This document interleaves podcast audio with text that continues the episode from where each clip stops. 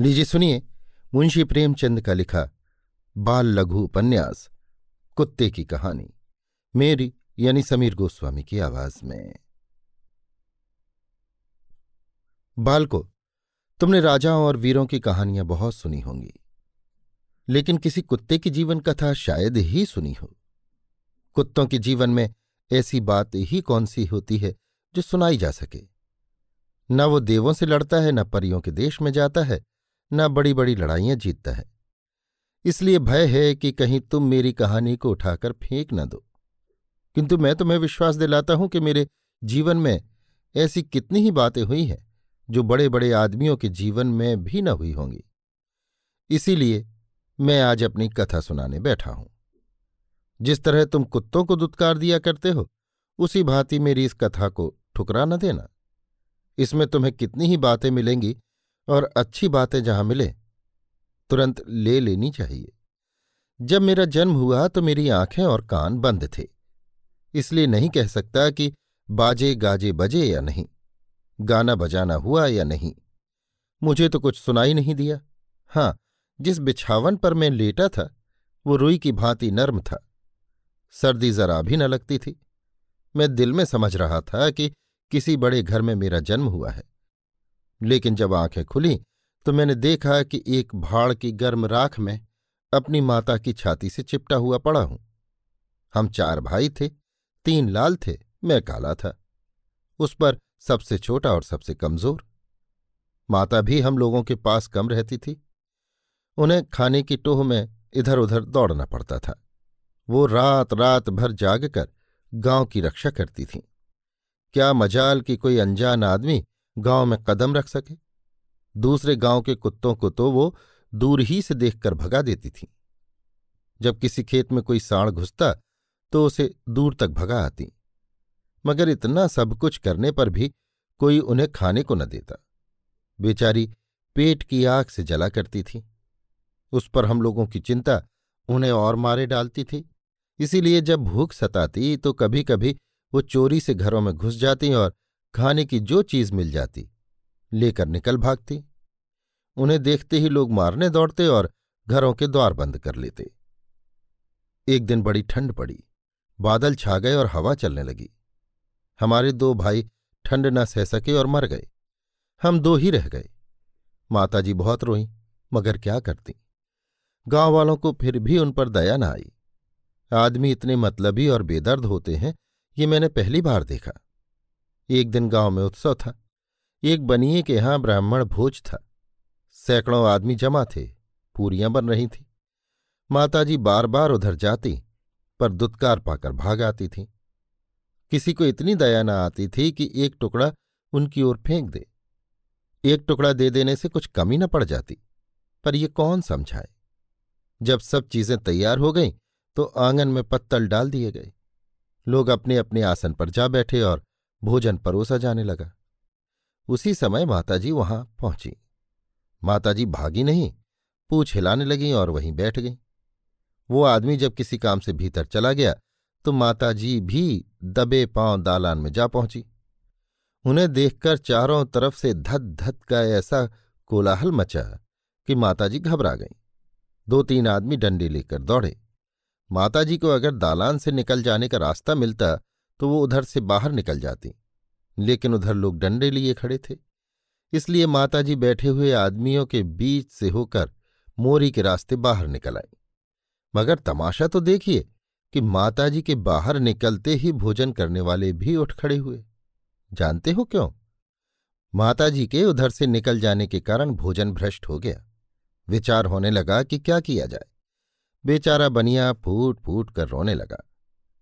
कुछ लोग कहते थे, इसमें दोष ही क्या है? कुतिया ने पत्तलों में मुँह तो डाला नहीं, छूने से क्या होता है?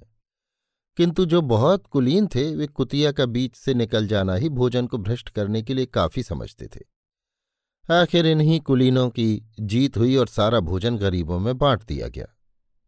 उस दिन माताजी ने खूब पेट भर खाया। ऐसा सुख उन्हें जीवन में कभी न मिला था। लेकिन उस बेचारी के भाग्य में सुख लिखा ही न था। भोजन करके जरा लेटी ही थी कि बनिया डंडा लिए आ पहुँचा और लगा पीटने माताजी को भागने का अवसर न मिला। ज़ोर ज़ोर से चिल्लाने लगी। उनका विलाप सुन पत्थर भी पसीज जाता, पर उस निर्दयी को जरा भी दया नहीं आई। मैं मन में कुढ़ रहा था। अपना कुछ वश होता तो बनी राम को इस बेदर्दी का मज़ा चखा देता, लेकिन जरा सा बच्चा क्या करता? बस ये विलाप सुनकर कुछ लोग जमा हो गए और समझाने लगे, जाने दो भाई, भूख में तो आदमियों की बुद्धि भी भ्रष्ट हो जाती है, ये तो पशु है, इसे क्या मालूम, किसका फ़ायदा हो रहा है, किसका नुकसान? अब तो जो हो गया, सो हो गया, इसे मारकर क्या पाओगे? बनिए के चित्त में ये बात बैठ गई और माताजी की जान छूटी। उसी दिन शाम को एक बटुही गाँव में आकर ठहरा। उसने एक पेड़ के नीचे उपले जलाए और हांडी में दाल चढ़ाकर आटा गूंधने लगा।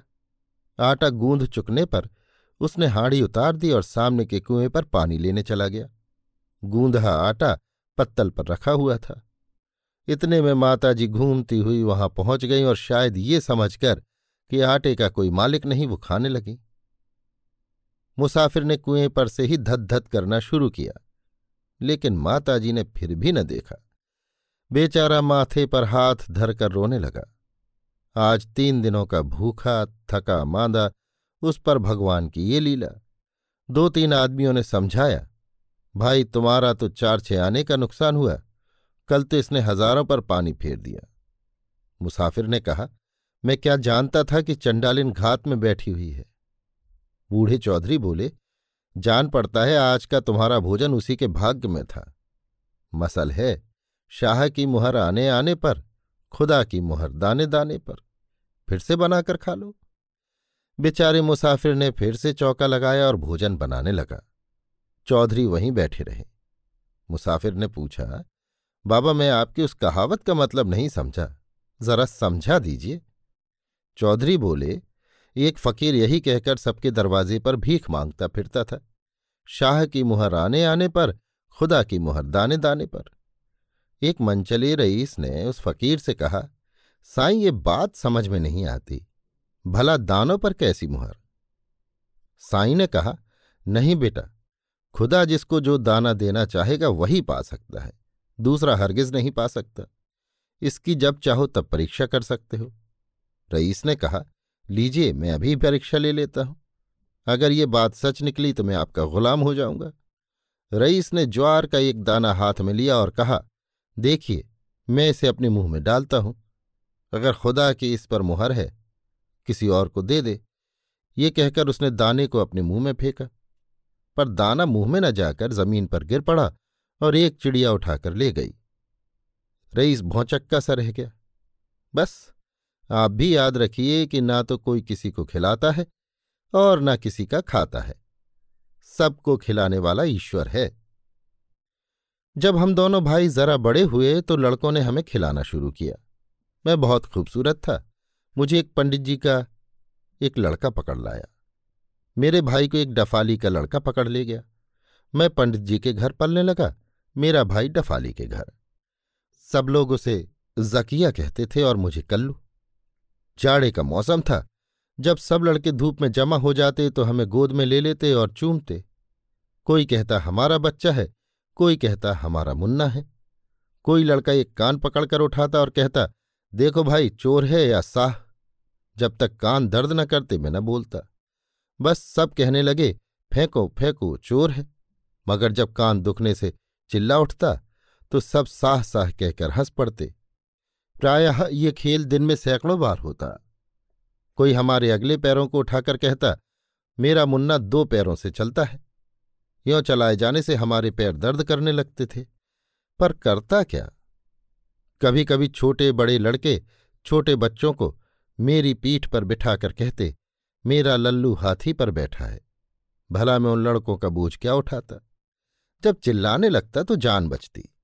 कोई कोई लड़के तो मेरे गले में रस्सी बाँध कर दौड़ाते। भला मैं उनके बराबर कैसे दौड़ता? लेकिन वे अपनी धुन में मुझे घसीटते हुए ले जाते थे। इससे सारा बदन दुखने लगता था। मगर मुझ गरीब का वहाँ कौन मददगार बैठा था? कभी कभी लड़के मुझे पास वाले गड्ढे में डाल देते और मेरी तैराकी का तमाशा देखते। जब मैं बाहर निकलने के लिए छटपटाने लगता तो लड़के हंस हंस कर कहते, देखो कल्लू कैसा तैरता है। उस समय में डूबने को हो जाता था। पाँव ज़ोर ज़ोर से चलाता हुआ किसी तरह किनारे आ जाता और मारे ठंड के कांपने लगता। जब धूप लगने से देह में कुछ गर्मी आती तो कोई शैतान लड़का बोल उठता, अब की मेरी बारी है। सुनते ही मेरी जान सी निकल जाती। मगर भाग कर जाता कहाँ? कोई फिर पानी में डाल देता। क्या बतलाऊं कि उस समय कितना गुस्सा आता। बार बार यही जी में आता था कि कोई इन दुष्टों को भी इसी तरह डुबकियाँ देता तो इनकी आँखें खुलती। हम दोनों में से सुखी तो एक भी न था, पर जकिया की दशा मेरी दशा से अच्छी थी। पंडित जी के यहाँ मुझे रूखा सूखा भोजन मिलता था और वो भी बहुत कम। इसलिए मुझे दूसरे द्वारों का चक्कर लगाना पड़ता था। डफाली मांस का प्रेमी था। रोज़ाना उसके घर में मांस पका करता था, इसलिए जकिया को काफ़ी भोजन मिल जाता था। उसे किसी दूसरे दरवाजे पर जाने की ज़रूरत नहीं पड़ती थी। कुछ तो बेफिक्री और कुछ पूरी खुराक मिलने की वजह से वो दिन दिन ताकतवर और तंदुरुस्त बनने लगा। मैं कभी कभी भूख से तंग आकर डफाली के दरवाजे पर पहुँच जाता कि शायद वहाँ कुछ मिल जाए। सोचता, आखिर जकिया भी अपना ही खून है। उससे आरज़ू मिन्नत करूँगा तो ज़रूर कुछ न कुछ दे देगा। फिर उसका कोई नुकसान भी तो नहीं है।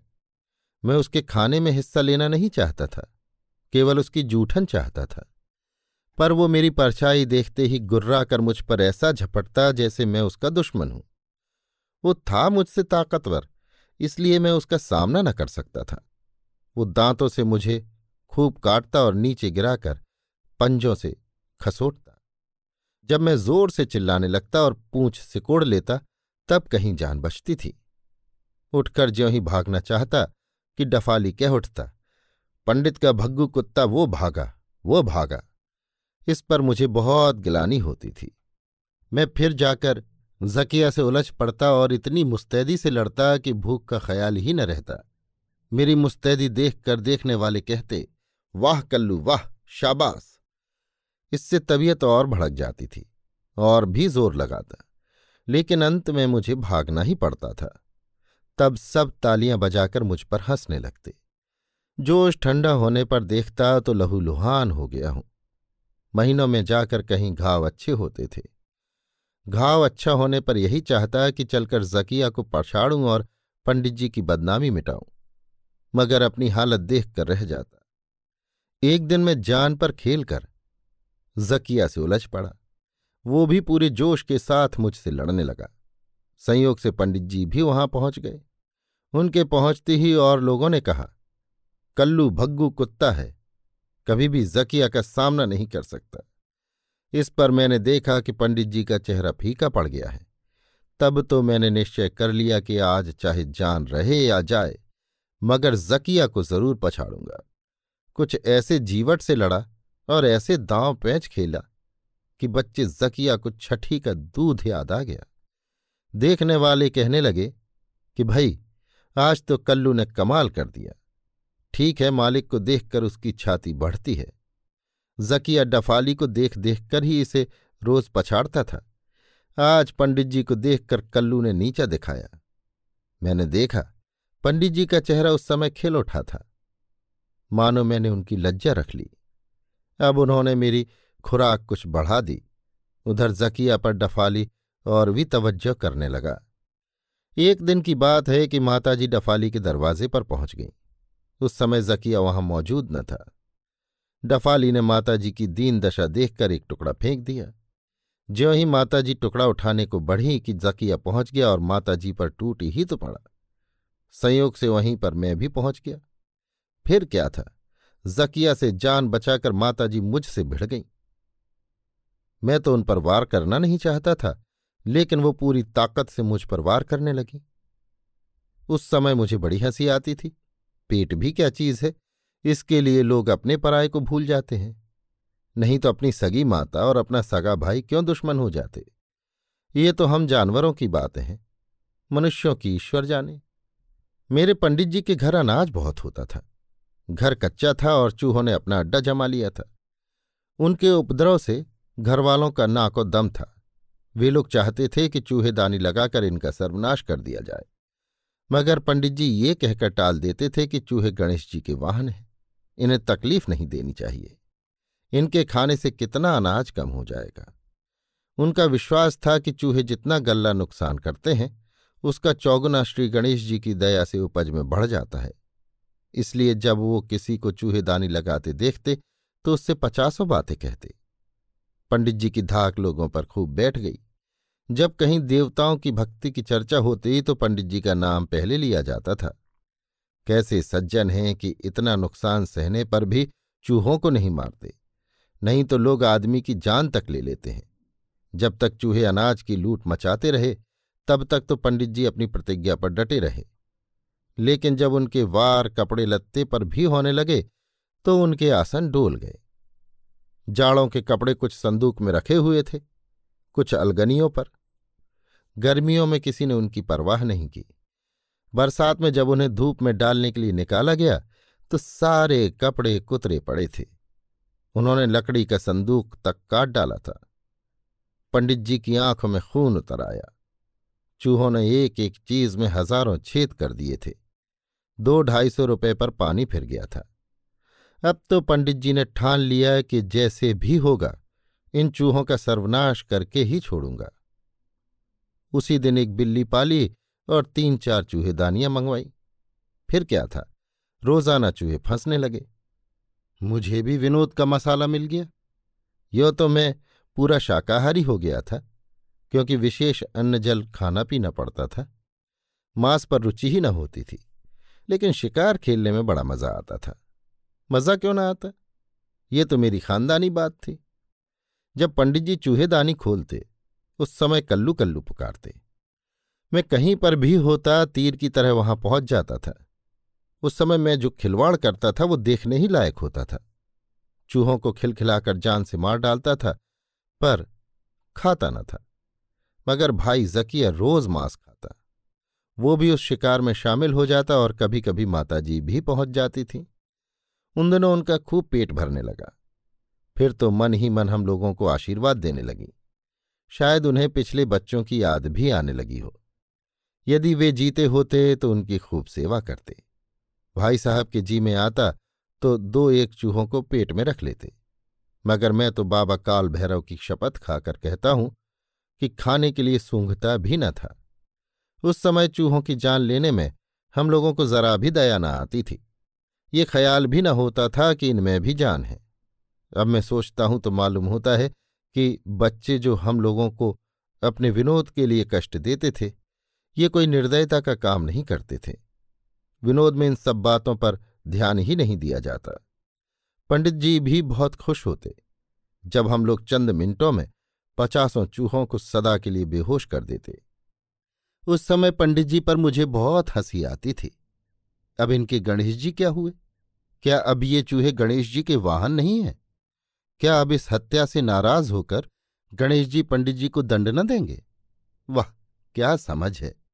इससे तो यही मालूम होता है कि जिस बात से लोगों को नुकसान तो कम होता है और प्रतिष्ठा बहुत बढ़ती है, उसे तो लोग हँसते हँसते बर्दाश्त करते हैं। लेकिन जब अधिक हानि पहुँचती है तो सब प्रतिज्ञा टूट जाती है। जिस गड्ढे में फेंक फेंक कर मुझसे लड़के खेलते थे, उसी में गाँव के सभी छोटे बड़े नहाते धोते थे। गड्ढा था भी बहुत गहरा, इसीलिए बारहों महीने पानी भरा रहता था। कच्चा होने पर भी उसका पानी स्वच्छ था। पंडित जी की स्त्री अपने छोटे बच्चे को रोज़ाना सावधान करती थी कि, खबरदार, उस गड्ढे की ओर कभी न जाना। नहीं तो डूब जाओगे। प्रायः सभी माँ बाप अपने बच्चों को ऐसी चेतावनी देते रहते हैं। मगर लड़के कब मानने लगे? माँ बाप की नज़रें बचाकर गड्ढे पर पहुँच ही जाते और तरह तरह के खेल खेलते। कोई पानी में कत्तल फेंकता, कोई मेंढकों पर निशाना लगाता, कुछ सयाने लड़के पानी में कूद जाते और तैरने का अभ्यास करते। होनहार को कौन रोक सकता है? गाँव के कुछ लड़के गड्ढे में तैर रहे थे। पंडित जी का छोटा लड़का भी पहुँच गया। पहले तो वो किनारे पर ही खेलता रहा, मगर उसके जी में क्या आया कि जरा मैं भी तैरूं। आगे बढ़ा ही था कि पाँव फिसल गए और डूबने लगा। सब लड़के घबराकर चिल्लाने लगे, लड़का डूबा लड़का डूबा। मगर किसी की निकालने की हिम्मत न पड़ती थी। अगर कोई सयाना होता तो कुछ कोशिश भी करता। यों तो डूबते हुए को निकालने में सभी डरते हैं। डूबने वाला, बचाने वाले को इस तरह पकड़ लेता है कि दोनों डूबने लगते हैं। इस काम के लिए बहुत होशियार आदमी की ज़रूरत होती है। यही बात वहाँ भी हुई। पंडित जी का बड़ा लड़का संयोग से नहाने आ रहा था। भाई को डूबते देखा तो तुरंत कूद पड़ा, पर छोटे लड़के ने बड़े लड़के को इस प्रकार पकड़ लिया कि दोनों डूबने लगे। फिर तो लड़कों ने और भी शोर मचाया। बात की बात में गाँव भर में शोर मच गया। रामू और श्यामू दोनों डूब रहे हैं, चलो निकालो, नहीं तो एक भी न बचेगा। चंद मिनटों में गड्ढे पर मर्दों और औरतों की भीड़ लग गई, पर कूदने में सब पसो पेश कर रहे थे। इतने में मैं भी वहाँ पहुँच गया। सारी बातें चट समझ में आ गई। तुरंत पानी में तीर की तरह घुसा। उस समय प्रायः दोनों लड़के डूब चुके थे। सिर्फ़ जरा जरा बाल दिखाई दे रहे थे। मैंने दांतों से उनके बाल पकड़ लिए और पलक मारते किनारे पर खींच लाया। लोग मेरा ये साहस देखकर दंग रह गए। पंडित जी उस समय किसी काम से बाहर गए थे। संयोग से वो भी उसी समय आ गए और आदमियों की भीड़ देखकर बाहर ही बाहर वहाँ पहुँच गए। क्षण भर में उन्हें सब बातें ज्ञात हो गईं। फिर तो उन्होंने मुझे उठाकर छाती से लगा लिया। पंडित जी के आने से पहले ही लोगों ने लड़कों के पेट से पानी बाहर कर दिया था। वे स्वस्थ हो गए थे। अब तो गाँव भर में मेरी खूब तारीफ़ होने लगी। ये कुत्ता पूर्व जन्म का कोई देवता है, किसी बात से चूका और कुत्ते का जन्म पा गया। कोई कहता, नहीं, इस पर भैरवनाथ का अवतार है। देवताओं की इच्छा ही तो है जिस पर रीछ जाए। उस दिन से पंडित जी मुझे अपनी जान से अधिक प्यार करने लगे। अब मुझे पेट के लिए किसी दूसरे के दरवाजे पर नहीं जाना पड़ता था। उस समय जकिया भी वहाँ मौजूद था। उसकी मूर्खता तो देखिए। जिस समय लड़कों को निकालकर मैं बाहर आ रहा था, वो बड़े कर्कश स्वर में भों भों चिल्ला रहा था। इस पर कुछ लोगों ने उसे ढेले मारकर भगा दिया। ठीक ही था। कहाँ तो घबराए हुए लोग लड़कों की जान बचाने की कोशिश कर रहे थे। कहाँ ये व्यर्थ चिल्ला रहा था। डफाली उसकी हरकत देखकर चिढ़ गया। चिढ़ता क्यों ना? उसकी तो ये उम्मीद थी कि उसका कुत्ता कभी नाम करेगा। उसने उसे खिलाने पिलाने में कोई कसर न रखी थी। मगर वहाँ पर सबके मुँह से जकिया के लिए दुर दुर निकल रहा था।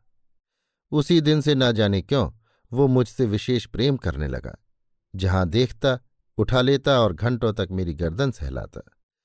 उस पर उसे मैं धन्यवाद देना चाहता था, पर सिवा पूछ हिलाने के और क्या कर सकता था। अब उसकी आँख जकिया की ओर से धीरे धीरे फिरने लगी थी। मैं अपने भाई से वैर नहीं करना चाहता था, लेकिन जकिया मेरी जान का दुश्मन हो गया। जहाँ देखता, मुझसे भिड़ जाता। मज़बूत था ही, मुझे हार माननी पड़ती। अब पंडित जी जो कुछ लाते, उसमें अपने लड़कों की तरह मेरा भी हिस्सा लगाते। मैं भी हर वक्त पंडित जी के साथ ही साथ रहता था। वो किसी काम से बाहर जाते तो मुझे बहुत दुख होता।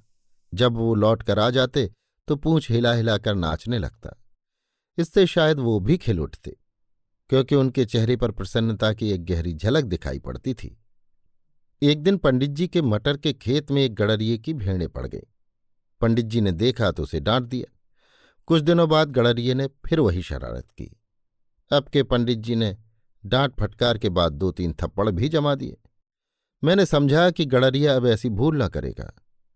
मगर दो तीन दिन के बाद उसने फिर अपनी भेड़ें पंडित जी के खेत में डाल दी। उस दिन पंडित जी को बहुत गुस्सा आया। उन्होंने उसे ज़मीन पर पटक कर लातों और घूसों से खूब मारा। मैंने भी गुस्से में आकर उसे खूब काटा, नोचा। उस दिन तो गड़रिया चला गया। दूसरे दिन से वो मेरी खोज में रहने लगा। मुझे पंडित जी के साथ देखता तो होंठ चबा कर रह जाता। मैं भी ताड़ गया था कि ये मुझे अकेला पाते ही अवश्य वार करेगा। इसलिए मैं पंडित जी का साथ कभी भूल कर भी न छोड़ता था। अब गड़रिए की भीड़ें पंडित जी के खेत में कभी न पड़ती थी। गड़रिया बदला लेने पर तुला हुआ था। एक दिन की बात सुनो। पंडित जी की ईख की खेती बहुत अच्छी थी। गाँव वाले अक्सर कहा करते थे कि इस साल पंडित जी सबसे बाजी मार ले जाएँगे। गड़रिए ने सोचा, इस खेत में आग लगा दो, सारी कसर निकल जाएगी। आधी रात के समय खेत पर पहुँच ही तो गया। बच्चू ये नहीं जानता था कि यहाँ पर भी मेरा ही पहरा रहता है। जो ही आग की चिंगारी ईख में फेंक कर उसने भागने का विचार किया, मैंने झपट कर उसके पाँव पकड़ लिए। वो अचकचा कर गिर पड़ा। क्यों ना गिर पड़ता? चोरों का कलेजा ही कितना? बच्चू ने भागने की बहुत कोशिश की, मगर एक न चली। खैरियत ये थी कि खेत गाँव से थोड़ी ही दूरी पर था। एकाएक ज्वाला उठी तो गाँव वाले चटपट पहुँच गए। मुझे गड़रिए का पैर पकड़े देखकर लोग समझ गए कि ये इसी की बदमाशी है। जो आता गड़रिए की पिटाई करके ही आग बुझाने जाता। उस बदमाश की ऐसी मरम्मत हुई कि मरने को हो गया। इतने पर भी लोगों को संतोष न हुआ। सलाह हुई कि इसे थाने ले चलो। मगर पंडित जी ने उसे यों ही छोड़ दिया। लोगों से कहा, जब तक ईश्वर न बिगाड़ेगा, आदमी कुछ नहीं बिगाड़ सकता। मसल है, जाको राके साइया मार सके है कोई? गाँव वालों को पंडित जी के इस व्यवहार पर बड़ा आश्चर्य हुआ, क्योंकि ऐसी दशा में उसे पूरा दंड दिलाए बिना कोई भी न छोड़ता। मैं तो कहता हूँ कि यदि सब ईख जल गई होती और गड़रिया पकड़ लिया जाता तो पंडित जी जीता न छोड़ते। मगर यहाँ तो दयालुता का सिक्का जमाना था, क्यों न क्षमा कर जाते? नहीं तो कहलाने को तो पंडित जी ब्राह्मण थे, पर दरवाजे पर भिखमंगों को भीख नहीं मिलती थी। उस दिन से पंडित जी मुझ पर और प्रेम करने लगे। सारे गाँव पर मेरी धाक बंध गई, लेकिन वो नर पिशाच इसी फ़िक्र में रहता कि कब इसका अंत कर दूँ। रात दिन मेरी ही खोज में रहता, मगर ईश्वर की दया से मेरा बाल भी बांका न कर सका। आखिर उसे एक तरकीब सूझ गई। वो जकिया को खूब खिलाने पिलाने लगा। पहले तो डफाली ने जकिया को अपने घर से प्रायः निकाल ही दिया था। कभी कभी दूसरे कुत्तों की तरह उसे भी कौर दे देता था। बात ये थी कि एक दिन एक पुलिस का आदमी उस डफाली के दरवाजे पर रात को गश्त करने आया था। उस समय जकिया ने उसे काट खाया था। पुलिस के आदमी ने डफाली को बहुत तंग किया था। तभी से डफाली को जकिया से घृणा हो गई थी। उसकी तो ऐसी इच्छा हो गई थी कि जकिया दरवाजे पर भी न रहे, मगर बहुत दिनों की मोहब्बत के सबब से उसे कुछ न कुछ देना ही पड़ता था। जकिया ताकतवर तो बहुत था, मगर उसे भले बुरे का ज्ञान न था। जब चाहता, बेसुरा राग छेड़ देता कभी कभी देव मंदिरों में हड्डियाँ रखा था इससे गाँव वाले भी चिढ़ गए। गुण उसमें यही था कि वो मज़बूत बहुत था। क्या मजाल कि कोई दूसरे गाँव का कुत्ता आ जाए। गीदड़ों की तो उसे देखते ही नानी मर जाती थी। हिरन और नील गाय, जो पहले खेत तहस नहस कर देते थे अब गाँव में आने का नाम न लेते। एक बंदर ने गाँव में बड़ा उत्पात मचा रखा था। बच्चों के हाथ से रोटी छीन लेता, औरतों को रास्ते में रोक लेता और जो कुछ उनके पास होता, वो लिए बिना पिंड न छोड़ता। लोगों को राह चलना मुश्किल हो गया। गाँव भर की खपरेल उलटती थी। जकिया ने उसे ऐसा झंझोड़ा कि बच्चू ने फिर सूरत ही न दिखाई। हाँ तो गड़रिये ने जकिया को इसी इरादे से खिलाना पिलाना शुरू किया कि वो मुझसे बदला ले, मगर जकिया भी छटा हुआ था। जो हमेशा मछली और मांस का आदि था, वो भला रूखे सूखे सत्तू पर कैसे टिक सकता? गड़रिये की आँख बचाकर भेड़ों पर हाथ साफ़ करता। इस पर एक दिन गड़रिये ने उसे बांधकर खूब पीटा। तब से जकिया उसके यहाँ से भाग गया। अब वो किसी का नहीं था। कहलाता तो था डफाली वाला कुत्ता, मगर डफाली से उसका कुछ भी संबंध न था। अब गड़रिये ने निश्चय किया कि जैसे भी होगा, मुझे जान से मार डालेगा, चाहे उसकी जान रहे या जाए। एक दिन उस कमबख्त ने जान पर खेलकर वार कर ही तो दिया। बात ये थी कि पंडित जी मंदिर में पूजा कर रहे थे और मैं नीचे बैठा झपकी ले रहा था। पंडित जी आँख मूंद कर श्री शिवजी का ध्यान कर रहे थे। गड़रिये ने पूरी ताकत के साथ एक लाठी जमा ही दी। लाठी ऐसी घात से लगी कि मेरे मुँह से एक चीख निकल गई। फिर मुझे कोई खबर ना थी कि मैं कहाँ हूँ। जब होश आया तो अपने को जानवरों के अस्पताल में पाया। कुछ दिनों में अच्छा होकर अस्पताल से चला आया, मगर मेरी कमर बहुत कमज़ोर हो गई थी। जब जब पूर्वी हवा चलती, जान ही निकल जाती थी। पीछे पंडित जी से पता लगा कि वो मेरी उस चीख को सुनकर पूजा छोड़ बाहर निकल आए और देखा कि गड़रिया दूसरा वार करना चाहता है। झट दौड़कर उसे पकड़ लिया और उसकी लाठी से उसे खूब पीटा। तब उसका चालान करा के छह महीने के लिए सजा करवा दी। फिर तो जेल में उसकी जो दुर्गति या सुगति हुई होगी, उसका अनुभव तो वही करेगा जो कभी जेल गया होगा। ये सब बातें पंडित जी अपने मित्रों से कहते थे तो मैं सुनता था। उस समय से पंडित जी पर मुझे बहुत ही गर्व रहने लगा। मेरा विश्वास था कि पंडित जी के रहते मुझे किसी प्रकार का कष्ट न होगा। कभी मैं पछताता कि आदमी क्यों न हुआ। मेरी माता जी की दशा दिन दिन खराब होती जाती थी। भूख, चिंता, मार, इन सब कारणों ने मिलकर उन्हें पागल बना दिया। एक खंडहर में अकेली पड़ी रहती। मैं एक बार उन्हें देखने गया था। मुझ पर इतनी तेज़ी से झपटी कि मैं भाग न जाऊँ तो मुझे ज़रूर काट खाए। उधर से लोगों ने आना बंद कर दिया। संयोग की बात, गड़रिया उसी दिन सजा भुगत कर निकला था। एकाएक उसी रास्ते में माताजी मिल गई और उसके बहुत बचाने पर भी काट खाया। माताजी के दांतों में इतना विष था कि दो तीन दिनों में गड़रिया मर गया। किसी की मृत्यु पर खुश होना, चाहे वो अपना कट्टर शत्रु ही क्यों न हो, बुरी बात है, मगर मैं उछलने लगा। गड़रिया के मरने से मुझे बहुत खुशी हुई। अब मेरा कोई वैरी न था, मगर इस खुशी ने मुझे जितना हंसाया, उतना ही उस खबर ने रुलाया भी कि उसके दो तीन दिन बाद पुलिस ने माताजी को गोली मार दी। मैं कई दिन तक दुखी रहा। भला संसार में ऐसा कौन होगा जिसे माता के मरने का मार्मिक शोक न हो? अब जकिया के सिवा कोई मेरा सगा न रह गया था। उस समय कभी कभी मैं सोचता, देखें, हम दोनों का अंत कैसा होता है? यद्यपि उस समय मैं खाने पीने से सुखी था और जकिया दुखी। मगर संतोष इतना ही था कि कहने को भाई तो है। कभी उसके भी दिन फिरेंगे। पहले उसने सुख भोगे, मैंने दुख झेले। अब मैं सुख भोग रहा हूँ और वो दुख किसी के दिन बराबर नहीं जाते। जब कभी जकिया पंडित जी के दरवाजे पर आता तो मैं कभी चिढ़ता न था। वो तो डरता था कि कहीं ये बदला न ले, मगर मैं वहाँ से टल जाता कि वो निश्चिंत होकर खा ले।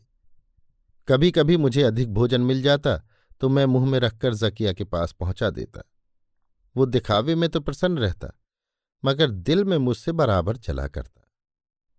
अंधेरी रात थी। पंडित जी के घर के सभी लोग कहीं रिश्तेदारी में गए थे।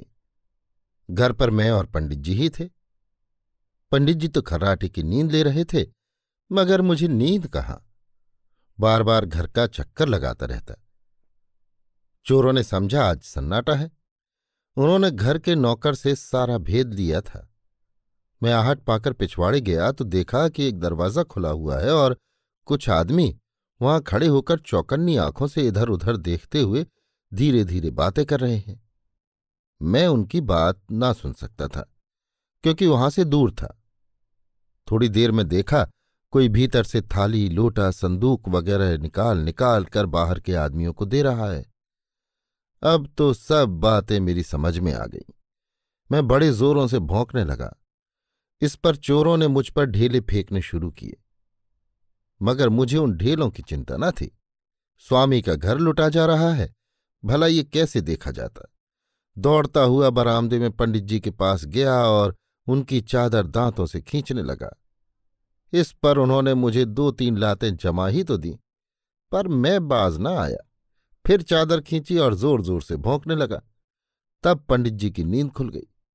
अब उनको किस तरह समझाऊं कि तुम्हारा घर लुटा जा रहा है? बार बार पिछवाड़े जाता और उनके सामने आकर जोरों से भौंकने लगता।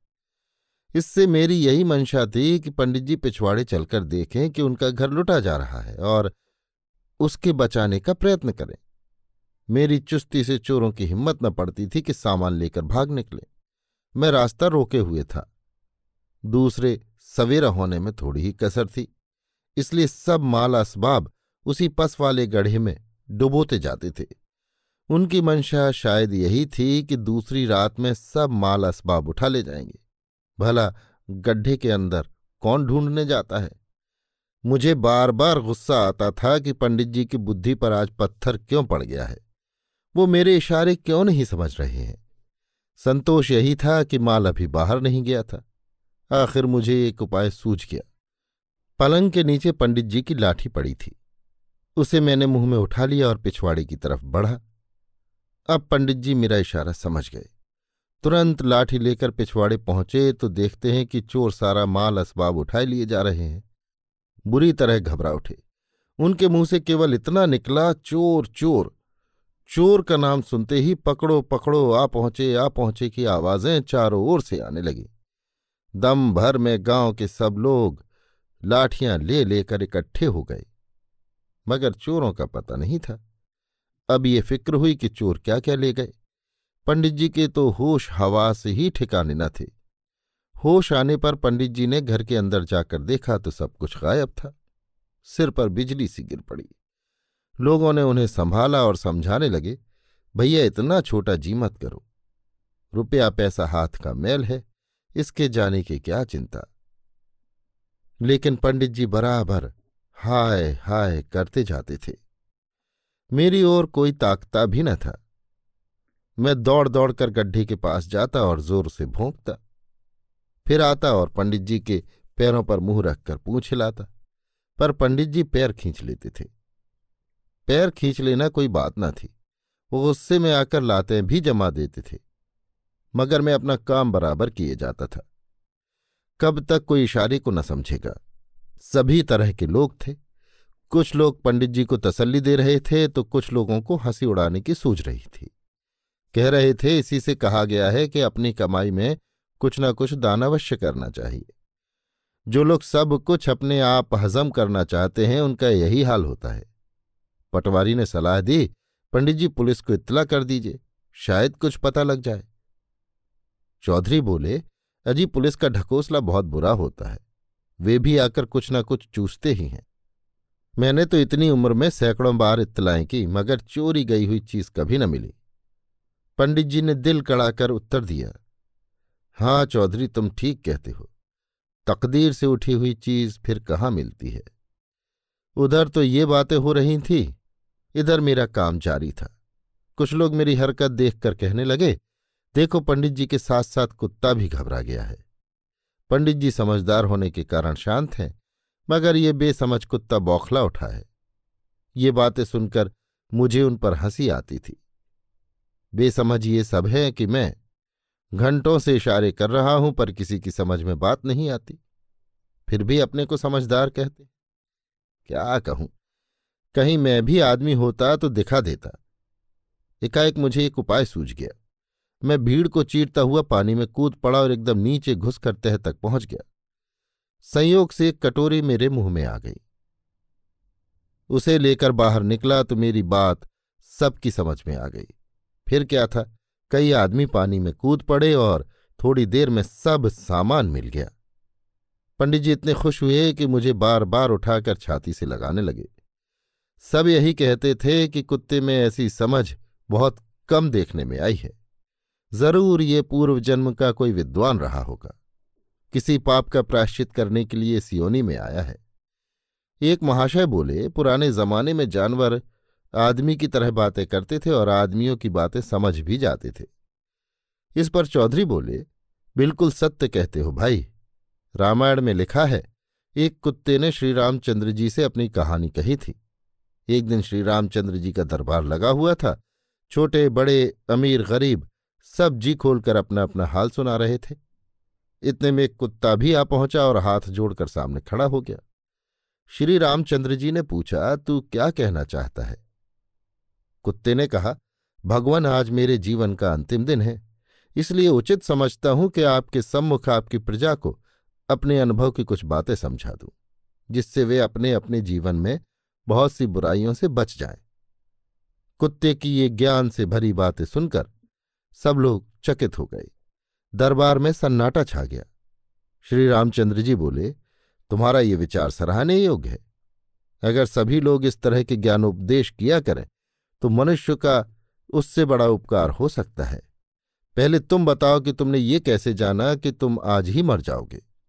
कुत्ते ने उत्तर दिया, महाराज, ये तो मैं नहीं बतलाना चाहता था, लेकिन जब आपने पूछा है तो मुझे बतलाना ही पड़ेगा। मेरा विश्वास है, जो जैसा करता है, वैसा ही फल भोगता है। आप कृपा कर गुड़ नामक ब्राह्मण के लड़के को बुलाकर पूछिए कि आज मुझ निरपराध को क्यों लाठी से मारा? अब हुक्म हो तो मैं बैठ जाऊँ और बैठकर बातें करूँ, क्योंकि मेरी कमर टूट गई है और अब मैं खड़ा नहीं रह सकता।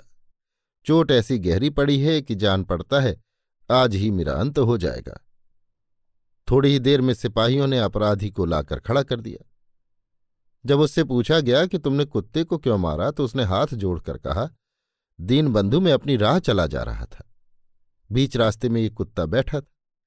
मैंने इसे हटने के लिए कई बार कहा, मगर ये नहीं हटा। इस पर मुझे गुस्सा आया और मैंने एक लाठी तान कर जमा दी। श्री रामचंद्र जी ने पूछा, अगर ये कुत्ता रास्ते में बैठा था तो तुम किनारे से क्यों नहीं निकल गए? गुण, भगवान ये मुझसे भूल हुई। श्री रामचंद्र जी और गुस्सा भी आया तो लाठी इतनी ज़ोर से क्यों मारी कि इसकी कमर टूट गई? गुण, महाराज मैं अपना अपराध स्वीकार करता हूँ। प्रभु जी जो दंड उचित समझे दें। श्री रामचंद्र जी ने कुत्ते से पूछा, तू इसे क्या दंड देना चाहता है? कुत्ते ने जवाब दिया, न्याय जो दंड दिलाए, वो दिया जाए। श्री रामचंद्र जी, हम उसका फैसला तुम्हारे ऊपर छोड़ते हैं। कुत्ता तो इसे एक हाथी पर बिठाकर घर भेज दिया जाए और नगर के राज मंदिर का महंत बना दिया जाए। ये सुनकर सब लोग अचंभे में आ गए। ये दंड है या पुरस्कार? श्री रामचंद्र जी भी ये रहस्य न समझ सके। पूछा, ये क्या बात है कि जिसने तुम्हारे साथ ऐसा व्यवहार किया, उसे तुम ये पुरस्कार दे रहे हो? कुत्ता, भगवान इसे पुरस्कार न समझिए। ये भयानक दंड है। ये ब्राह्मण बालक अच्छे आचरण का होता तो देवता हो जाता, मगर महंत होने पर ये कुत्ता होगा।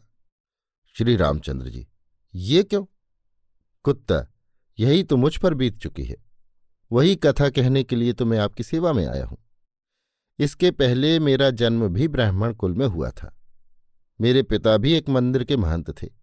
जिस दिन कोई धनी मानी आदमी मंदिर में आने वाला होता, उस दिन तो ठाकुर जी खूब सजाए जाते। मगर जिस दिन कोई आने वाला न होता, उस दिन मंदिर का दरवाज़ा भी न खुलता। एक दिन ऐसा ही कोई रईस ठाकुर जी के दर्शन को आया था। पिताजी ने तरह तरह की मिठाइयाँ बनाकर ठाकुर जी को भोग लगाया था। जब वो घर आए तो मैं रो रहा था। माताजी दूध और चावल गर्म कर रही थी। पिताजी को देखते ही मैं मचल गया कि इन्हीं के हाथों दूध भात खाऊँगा। पिताजी मुझे बहुत प्यार करते थे। मुझे तुरंत गोद में उठा लिया और खिलाने लगे। उस समय वो ठाकुर जी की पूजा करके आए थे, इसलिए उनके नाखूनों में घी लगा हुआ था। गर्म दूध में पिघलकर घी उसमें मिल गया। मुझे क्या मालूम था कि जरा सा घी मिल जाने के कारण मुझे इतना कठोर दंड मिलेगा। मैंने वेद पढ़ा और पढ़ाया, यज्ञ कराए और बड़ी निष्ठा से अपने धर्म का पालन करता रहा। मगर जब यमराज के पास पहुँचा तो उन्होंने कहा कि एक तो ये पाखंडी महंत का लड़का है। दूसरे, इसने उसका कमाया हुआ अन्न खाया है। तीसरे, ठाकुर जी के चढ़ाए हुए घी को जूठा कर दिया। इसलिए इसे कुत्ते की योनि में भेजा जाए। मैं बहुत रोया, मगर किसी ने मेरी न सुनी। मैं वही कुत्ता हूँ। अतः आप लोग समझ सकते हैं कि मैंने दंड दिया या पुरस्कार। इतना कहकर कुत्ता बेहोश हो गया और ऐसा गिरा कि फिर न उठा। सवेरा हो रहा था। सब लोगों ने अपने अपने घर की राह ली। कुत्ते की वो कथा सुनकर मुझे अपनी दशा पर बहुत दुख हुआ। एक समय वो था कि पशुओं के साथ भी न्याय किया जाता था। एक समय ये है कि पशुओं की जान का कोई मूल्य ही नहीं। इसके साथ ही ये संतोष भी हुआ कि पशु होने पर भी मैं ऐसे धूर्त महंतों से तो अच्छा ही हूँ। पंडित जी उस दिन से मुझसे और भी स्नेह करने लगे। किसी से भेंट होती तो मेरी ही चर्चा करने लगते। ये कुत्ता नहीं, मेरे पूर्व जन्म की संतान है। उन्हीं दिनों गाँव में कई जंगली सुअर आ गए। उनके उत्पात से सारे गाँव में हाहाकार मच उठा। जिस खेत में वे घुस जाते, उसे बर्बाद ही करके छोड़ते। किसमें इतनी हिम्मत थी कि उनका सामना करता। शाम ही से रास्ता बंद हो जाता था। मेरे जी में तो ये उमंग आती थी कि एक बार जान पर खेलकर उन दुष्टों पर झपट पड़ूं। पर मेरी कमर अभी अच्छी न हुई थी। मैं भला उन भयंकर जंतुओं से क्या भिड़ता? लाचार था। हाँ जकिया खूब मोटा ताज़ा था। वो हिम्मत करता तो एक आध को मारकर ही छोड़ता। पर वो एक ही कायर था। सुअरों की सूरत देखते ही कोसों भागता और जब समझ जाता कि यहाँ तक सुअर ना आ सकेंगे तो गला फाड़ फाड़ कर चिल्लाता। सबसे बड़ा खेत तो ये था कि गाँव में सैकड़ों आदमी थे। पर किसी में इतना साहस नहीं कि उन्हें ललकारे। कुत्तों को मारने में तो सभी शेर थे, पर सुअरों के सामने सब के सब बिल्ली बने हुए थे। आखिर एक दिन लोगों ने थाने में जाकर फरियाद की। थाने का सबसे बड़ा अफसर अच्छा शिकारी था। उसे खबर मिली तो एक दिन कई कुत्ते लेकर गाँव आ पहुँचा। गाँव के सब आदमी तमाशा देखने के लिए जमा हो गए। पंडित जी भी मुझे अपने साथ लेकर चले। उनका लड़का भी चलने को तैयार हुआ। पर पंडित जी ने उसे साथ ले चलना मंजूर न किया। बोले, वहाँ क्या मिठाई बट रही है कि जाकर ले लोगे? कहीं सुअरों के सामने आ गए तो प्राण न बचेंगे। मैं तो गाँव का मुखिया ठहरा, मजबूर हूँ। तुम जानबूझकर क्यों अपनी जान जोखिम में डालते हो? ये बात सुनकर लड़का सहम उठा और साथ चलने का नाम न लिया। जब मैं साहब के समीप पहुँचा तो पहले पहल मेरी निगाह उन कुत्तों पर पड़ी जो साहब के साथ आए हुए थे। वे सब एक गाड़ी पर बैठे हुए थे, जिसे लोग मोटर कहते थे। अपने उन भाग्यवान भाइयों को देखकर मैं गर्व से फूल उठा। मेरी जाति में भी ऐसे लोग हैं, जो इतने बड़े अफसर के साथ मोटर में बैठते हैं। सब के सब कितने साफ़ सुथरे थे। यहाँ तो वर्षों से नहाने की नौबत नहीं आई थी। बालों में हज़ारों किल्लियाँ भरी हुई थीं। मैं तो अपने भाइयों को देखकर आनंद से फूला न समाता था। और मूर्ख जकिया उन्हें देख देख कर ऐसा भों भों कर रहा था, मानो उसके लिए और कोई काम ही न था। गाँव के लोग बराबर मना करते, डांटते, पत्थर मारते, पर वो किसी तरह चुप न होता था। मालूम नहीं उसके मन में क्या बात थी। क्या वो इतना भी नहीं समझता था कि ये लोग गाँव का अहित करने नहीं आए हैं? नहीं तो क्या गाँव में आदमी उन्हें मार न भगाते? इसके सिवा और क्या कहा जाए कि उसकी मूर्खता थी? मैंने अपनी जाति में ये बहुत बड़ा ऐब देखा है कि एक दूसरे को देखकर ऐसा काट खाने को दौड़ता है, गोया उनके जानी दुश्मन हो। कभी कभी अपने उजड्ड भाइयों को देखकर मुझे क्रोध आ जाता है, पर मैं जब्त कर लेता हूँ। मैंने ऐसे पशुओं को देखा है जो आपस में प्यार से मिलते हैं, एक साथ सोते हैं, कोई चूं तक नहीं करता। मेरी जाति में ये बुराई कहाँ से आ गई कुछ समझ में नहीं आता। अनुमान से ये कह सकता हूँ कि ये बुराई हमने आदमियों से ही सीखी है। आदमियों ही में ये दस्तूर है कि भाई से भाई लड़ता है, बाप बेटे से, भाई बहन से। भाई एक दूसरे की गर्दन तक काट डालते हैं, बेटा बाप के खून का प्यासा हो जाता है। दोस्त दोस्त का गला काटता है, नौकर मालिक को धोखा देता है। हम तो आदमियों के ही सेवक हैं, उन्हीं के साथ रहते हैं। उनकी देखा देखी अगर ये बुराई हम में आ गई तो अचरज की कौन सी बात है? कम से कम हम में इतना गुण तो है कि अपने स्वामी के लिए प्राण तक देने के लिए तैयार रहते हैं। जहाँ उनका पसीना गिरे, वहाँ अपना खून तक बहा देते हैं। आदमियों में तो इतना भी नहीं। आखिर ये साहब के कुत्ते भी तो कुत्ते ही हैं। वे क्यों नहीं भोंकते? क्यों इतने सभ्य और गंभीर है? इसका कारण यही है कि जिनके साथ वे रहते हैं, उनमें इतनी फूट और भेद नहीं है। मुझे तो वे सब देवताओं से लगते हैं। उनके मुख पर कितनी प्रतिभा थी, कितनी शराफत थी। साहब बहादुर अपने कुत्तों को साथ लिए वहाँ पहुँचे जहाँ सुअरों का अड्डा था। वहाँ पहुंचकर उन्होंने सीटी बजाई और सभी कुत्ते चौकन्ने हो गए। उनकी आँखें चमकने लगी, नथने फड़कने लगे, छातियाँ फूल उठीं। मानो सब के सब साहब का इशारा पाने के लिए अधीर हो रहे थे। उनका उत्साह अब उनके रोके न रुकता था। सुअरों ने भी शायद समझ लिया था कि आज कुशल नहीं, एक भी बाहर न निकला। जब गाँव वालों ने ईख के खेतों में घुस घुस कर शोर मचाना शुरू किया तो एक सुअर बाहर निकला। ये जमघट देखकर वो कुछ घबरा गया। शायद देख रहा था कि किसी तरफ़ से भाग निकलने का मौका है या नहीं। एकाएक साहब के कुत्ते उस पर टूट ही पड़े। देखते देखते सुअर का काम तमाम हो गया। उनकी ये बहादुरी देखकर लोग वाह वाह करने लगे। मेरे मुँह से भी निकल गया। शाबाश भाइयों, सच्चे मर्द तुम ही हो। अब मेरे दिल में भी उमंग उठी। सोचा एक न एक दिन मरना तो है ही। आज कुछ कर दिखाना चाहिए। आपस में लड़कर या आदमियों के डंडे खाकर मर जाने में कौन बहादुरी है? मैदान में मर भी जाऊँगा तो नाम तो रह जाएगा। इन कुत्तों को भी मालूम हो जाए कि इस गाँव में कोई वीर है। इतने में एक दूसरा सुअर सामने आता दिखाई दिया। विलायती कुत्ते दौड़े। साथ ही मैं भी चला। वे सब चाहते थे कि पहले हम शिकार तक पहुँचे। मैं चाहता था मैं पहुंचूं। हम सभी जी तोड़कर दौड़े। और कुछ ऐसा संयोग हुआ कि सुअर पर पहला वार मेरा ही हुआ। शेष सब कुत्ते पीछे रह गए।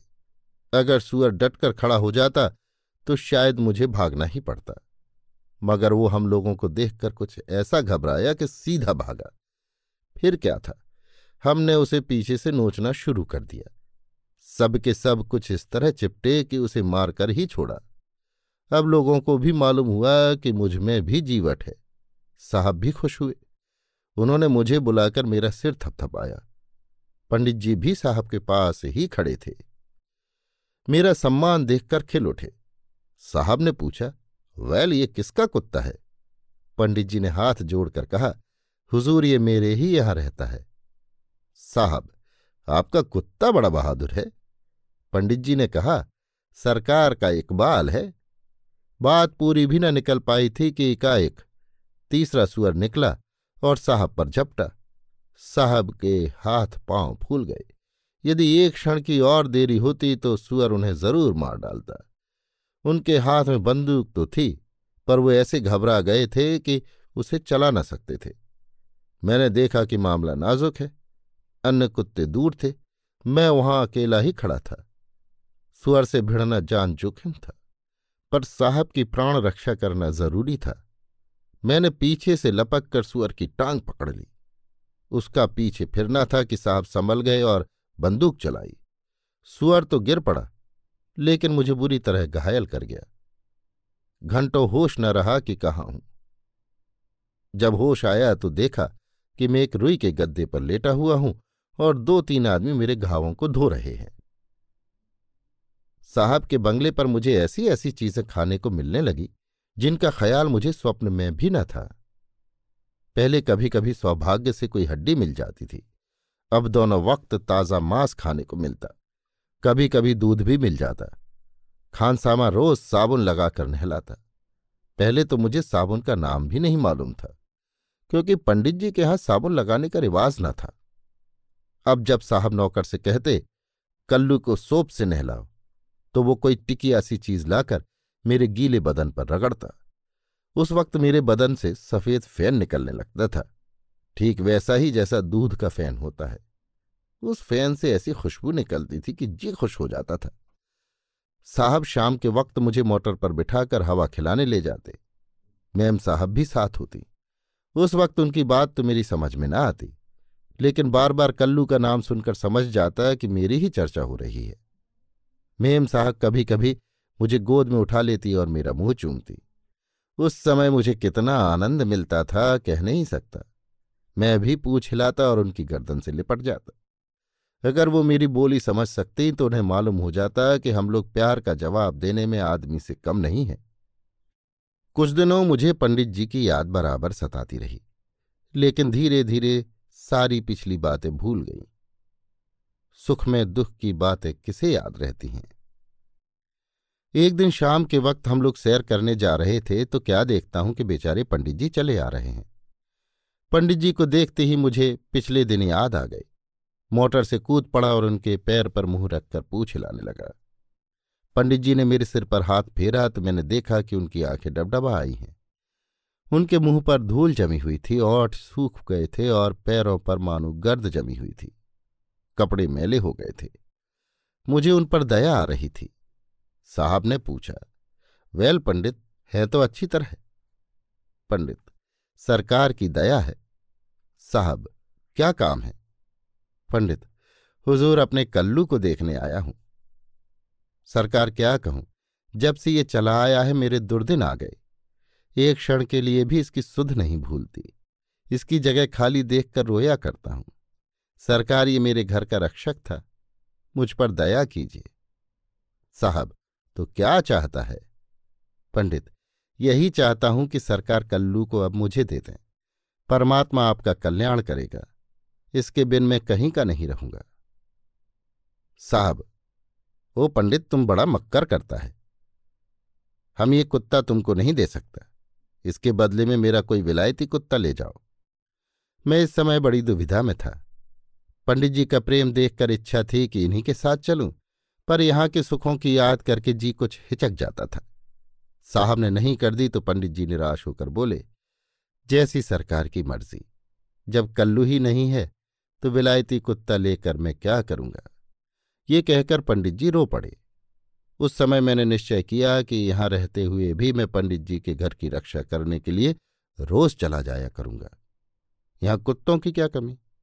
साहब ने कहा, हम जानता है कि तुम इस कुत्ता को बहुत प्यार करता है और हम तुमको देता, लेकिन हम बहुत जल्द अपने देश जाने वाला है। हाँ तुम इसका जो दाम मांगो वो हम दे सकता है। पंडित जी ने इसका जवाब कुछ न दिया। साहब को सलाम किया और लौट पड़े। एकाएक उन्हें कोई बात याद आ गई। लौटकर बोले, सरकार विलायत से कब लौटेंगे? साहब ठीक नहीं कह सकता, मगर जब हम आएगा तो तुमको इत्तला देगा। अगर साहब ने मेरे विलायत जाने की बात ना कही होती तो मैं पंडित जी के साथ ज़रूर चला जाता। उनका दुख मुझसे देखा न जाता था। पंडित जी ने एक बार मुझे प्रेम भरी आँखों से देखा और चल पड़े। अब मुझसे ना रहा गया। मेम साहब के प्रेम, विलायत की सैर अच्छा अच्छा भोजन सब मेरी आँखों में तुच्छ जान पड़े। मन ने कहा, तू कितना बेवफा है। जिसने तुझे बचपन से पाला, ब्राह्मण होकर भी जिसने तुझे गोद में खिलाया, जिसने कभी डांटा तक नहीं, उसे तू भोग विलास के पीछे छोड़ रहा है। फिर मुझे कुछ सुधना रही। मैं बरामदे से कूदकर पंडित जी के पीछे चल पड़ा। मगर बीस कदम भी न गया हूँगा कि खानसामा ने आकर मुझे पकड़ लिया और मेरे गले में जंजीर डाल दी। उस समय मुझे इतना क्रोध आया कि मैं खानसामा को काटने लपका। लेकिन गले में जंजीर पड़ी थी, क्या कर सकता था? पंडित जी की ओर लाचारी की निगाह से देखने लगा। पंडित जी भी बार बार पीछे मुड़ मुड़कर देखते जाते थे। यहाँ तक कि आँखों से ओझल हो गए। उस दिन मैंने भोजन न किया। बार बार पंडित जी की याद आती रही। यहाँ कुछ दिन और रहने के बाद साहब अपनी मेम के साथ अपने देश चले। मुझे भी साथ ले लिया। रास्ते में क्या क्या देखा कहाँ कहाँ ठहरा कैसे कैसे आदमियों से भेंट हुई, ये सब बातें कहने लगूं तो बड़ी देर होगी। लगभग एक महीने तक जहाज़ पर रहा। ये लकड़ी का एक बड़ा ऊँचा मकान था जो पानी पर तैरता चला जाता था।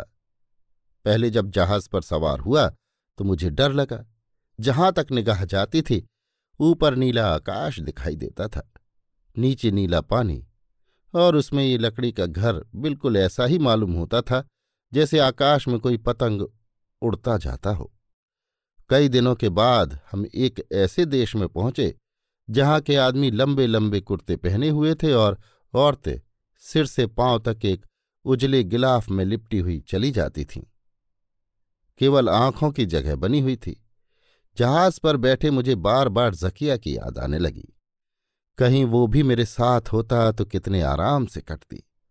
ना जाने उस बेचारे पर क्या बीत रही होगी। मगर अच्छा हुआ कि वो मेरे साथ न था, क्योंकि यहाँ उससे एक क्षण भी न बैठा जाता। जहाज़ पर हमारे गाँव की तरह का एक आदमी भी दिखाई देता था। सब के सब हमारे साहब ही की तरह के थे। एक दिन की बात सुनिए। रात का समय था, मैं फर्श पर लेटा हुआ था कि एकाएक मुझे ऐसा मालूम हुआ, कमरे में कोई गा रहा है। वहाँ कोई आदमी न था। मैं चौंक कर उठ बैठा और इधर उधर देखने लगा, पर कोई न दिखाई दिया। अब मुझसे चुप न रहा गया। ज़ोर ज़ोर से भौंकने लगा। मेम साहब और साहब दोनों मेरा भौंकना सुनकर जाग पड़े और मुझे चुप करने की कोशिश करने लगे। उन्हें देखकर मेरी शंका दूर हुई। लेकिन अब भी मेरी समझ में ये बात ना आई कि कौन गा रहा है। इसी तरह एक दिन दूसरी घटना हो गई। जब शाम होती थी, सब कमरों में आप ही आप रोशनी हो जाती थी। दीवार में एक गोल सी डिबिया बनी हुई थी। उस डिबिया में एक पीतल की घुंडी थी। कभी साहब और कभी मेम साहब उस घुंडी को छू देते थे। बस कमरा जगमगा उठता था। मुझे ये देखकर बड़ा अचंभा होता था। मैं सोचता, क्या मैं भी घुंडी छू दूँ? तो इसी तरह रोशनी हो जाएगी। अगर कहीं मैं रोशनी कर सकूँ तो सब लोग कितने खुश होंगे। मैं घुंडी तक पहुंचू कैसे? वो बहुत ऊंचाई पर थी। आखिर एक दिन मैंने उसको छूने की एक हिकमत निकाली। मैंने दोनों पैरों पर खड़ा होकर एक पाँव से उस घुंडी को छुआ। छूना था कि ऐसा मालूम हुआ, मेरे पाँव में आग की छिनगारी लग गई और सारी देह में दौड़ गई। मैं कुर्सी से नीचे गिर पड़ा और चिल्लाता हुआ भागा। थोड़ी देर के बाद जब जरा चित्त शांत हुआ तो मैं सोचने लगा कि इस घुंडी में ज़रूर कोई ना कोई जादू है। साहब या मेम साहब छुएँगे तो उन्हें भी ऐसी चोट लगेगी। मैंने निश्चय किया, उन्हें किसी तरह न छूने दूँगा। जब अंधेरा हो गया और साहब घुंडी की तरफ़ चले तो मैं उनके सामने खड़ा हो गया। वो मुझे हटाकर घुंडी के पास बार बार जाते थे और मैं बार बार उनका रास्ता रोक लेता था। आखिर साहब ने मुझे पकड़कर बाँध दिया और घुंडी दबा दी। कमरे में उजाला हो गया, उन्हें जरा भी चोट न लगी। कई दिनों के बाद एक दिन बादल घिराए और आंधी चलने लगी। जरा देर में सारा आकाश लाल हो गया और आंधी का ज़ोर इतना बढ़ा कि समुद्र की लहरें बांसों उछलने लगी। हमारा जहाज़ लहरों पर इस तरह तले ऊपर हो रहा था, जैसे कोई शराबी आदमी लड़खड़ाता हुआ चलता है। जैसे शराबी कभी गिरने गिरने को हो जाता है, उसी तरह जहाज़ कभी कभी इस तरह करवट लेता था कि शंका होती थी कि अब उलट जाएगा। सभी आदमी घबराए हुए इधर उधर दौड़ रहे थे। बिजली इतनी ज़ोर से तड़कती थी कि मालूम होता था कि हमारे सिर पर आ गई। बड़ा भयंकर दृश्य था। ऐसी आंधी मेरे जीवन में एक बार आई थी। सैकड़ों मकान गिरने से हज़ारों जानवर मर गए थे, जहाँ तहां हज़ारों उखड़े हुए पेड़ मिलते थे। पर समुद्री आंधी उस आंधी से कहीं प्रचंड थी। अब तक तो जहाज़ में उजाला था, सहसा सब दीपक बुझ गए और चारों ओर अंधकार छा गया। ठीक सावन भादों की अंधेरी रात के समान। चारों ओर घबराहट थी। कोई ईश्वर से प्रार्थना कर रहा था। स्त्री अपने बालकों को छाती से लगाए दुबकी सिमटी खड़ी थी। मुझे उस अंधेरे में उनकी दशा साफ़ नज़र आती थी। अवश्य ही कोई भारी संकट आने वाला था। एकाएक जहाज़ किसी चीज़ से टकराया और भयंकर शब्द हुआ। वो नीचे बैठा जा रहा था। मेरे साहब और मैम दोनों एक दूसरे से मिलकर रो रहे थे। अब मैं समझ गया कि जहाज़ डूबा जा रहा है। ये सब आदमी जरा देर में समुद्र के नीचे पहुँच जाएँगे। समुद्र जहाज़ की छाती पर चढ़ बैठेगा। शायद ये जहाज़ की गुस्ताखी का बदला ले रहा है। जहाज़ के कान होते तो मैं कहता, तुम अपनी विजय पर कितना घमंड कर रहे थे। कैसा घमंड टूट गया। अपने साथ इतने आदमियों को ले डूबे। अपने साहब और मेम के लिए मेरा कलेजा फटा जा रहा था। उन्हें कैसे बचाऊं? अगर दोनों जनों को पीठ पर बिठा सकता तो बिठाकर समुद्र में कूद पड़ता, कहीं तो जा पहुँचता। क्या उस पहाड़ पर, जिसने जहाज़ का घमंड तोड़ा था, हमें आश्रय न मिलेगा? लेकिन क्या मैं उन दोनों को पकड़कर उठा न सकता था? मैं अपने स्वामी को ढांढस देना चाहता था। उनके पास जाकर कुंकू करता पूछ हिलाता, पर उस घबराहट में उन लोगों की समझ में मेरी बात न आती थी। प्रतिक्षण जहाज़ नीचे चला जा रहा था। स्त्रियों और बच्चों की चीख पुकार सुन सुन मेरे दिल के टुकड़े टुकड़े हुए जाते थे। पानी इतने ज़ोर से गिर रहा था, मानो समुद्र आकाश पर चढ़कर वहाँ से जहाज़ पर गोले बरसा रहा हो। ईश्वर, ये क्या? जहाज़ समुद्र के अंदर चला गया और मैं पानी में बहा जा रहा था। मेरे साहब और मेम का कहीं पता नहीं। कोई कहीं बहा जाता था, कोई कहीं। मैं कितनी दूर बहा चला गया कह नहीं सकता। साहब और मेम को याद करके मुझे रोना आ रहा था। सोचता, मुझे उस वक्त भी वो मिल जाते तो उन्हें बचाने की कोशिश करता। आखिर भगवान ने मेरी विनती सुन ली। बिजली चमकी तो मैंने देखा कि एक मर्द और एक औरत एक दूसरे से लिपटे हुए एक तरफ़ बहे जा रहे हैं। मैं ज़ोर मारकर उनके समीप जा पहुँचा। देखा तो वो मेरे साहब और मेम थे। उस वक्त बदन में न मालूम कितना बल आ गया। मैं तो कभी बलवान न था। मैंने साहब का हाथ मुँह में लिया और हवा के रुख पर चला। दिल में ठान लिया कि जब तक मैं रहूँगा, इन्हें न छोड़ूँगा। साहब और मेम दोनों बेहोश थे, मगर उनकी जान बाकी थी, उनकी देह गर्म थी। ईश्वर से मनाता था कि किसी तरह दिन निकले, ना जाने कितनी बड़ी रात थी। उस घोर अंधकार में क्या पता चलता। लहरों पर मैं यों थपेड़े खाता, जैसे आंधी में कोई पत्ती। कभी तो बहुत नीचे, कभी ऊपर। कभी एक रेले में दस हाथ आगे तो दूसरे रेले में पचास और गज पीछे। भला इस तूफ़ान के मुकाबले में मैं क्या करता? मेरी बिसात ही क्या? तिस पर इस छोटी सी देह में जान का कहीं पता नहीं। मुझे खुद भय हो रहा था कि कहीं डूब न जाऊँ। वो राहत पहाड़ हो गई। ऐसा जान पड़ता था कि सूरज भी मारे डर के कहीं मुँह छिपाए पड़ा है। देह इतनी बेदम हो जाती थी कि जान पड़ता था, अब प्राण न बचेंगे। अगर साहब और मेम का ख्याल न होता तो मैं अपने को लहरों की दया पर छोड़ देता और लहरें एक मिनट में मुझे निगल जाती। सबसे ज़्यादा भय जल जंतुओं का था। प्राण जैसे आँखों में थे। क्षण क्षण पर मालूम होता था, अब मरे। कह नहीं सकता ये दशा कितनी देर रही। कम से कम चार पाँच घंटे ज़रूर रही होगी। आखिर हवा का ज़ोर कम होने लगा। लहरों के थपेड़े भी कुछ कम हुए और कुछ कुछ प्रकाश होने लगा। मेरी हिम्मत बंध गई। आकाश पर बादल भी कुछ छटने लगे। कुछ दूरी पर भेड़ों का झुंड दिखाई दिया। ज़रूर कोई टापू है। मेरा दिल खुशी से उछलने लगा। मैं उन्हीं भेड़ों की ओर चला। अब मैंने देखा कि साहब और मेम एक रेशमी चादर से बंधे हुए हैं। इसी से अब तक लिपटे हुए थे। एकाएक मुझे एक छोटी सी नाव दिखाई दी। उस पर दो तीन भयानक काली जंगली सूरत वाले आदमी बैठे हुए थे। उनका रंग कोयले की तरह काला था, मुँह लाल रंग से रंगे हुए थे। उनके सिर पर पत्तियों के ऊँचे टोप थे। वे केवल चमड़े के जांघिए पहने हुए थे। उनके पास एक भाला था। मैं उन्हें देखकर डर गया और उस वक्त भी भौंक उठा। हम लोगों को देखते ही वे हमारी तरफ़ लपके और हम तीनों को अपनी डोंगी में बिठा लिया। मैं मारे डर से सूखा जाता था, पर करता क्या? अगर डोंगी में न बैठता तो घंटे आधे घंटे में डूबकर मर जाता, क्योंकि मेरे हाथ पाँव में ताकत न थी। नाव के एक कोने में खड़ा होकर थर थर कांपने लगा। फिर भी पूछ हिलाता जाता था कि वे सब मुझे भालों से मार न डालें।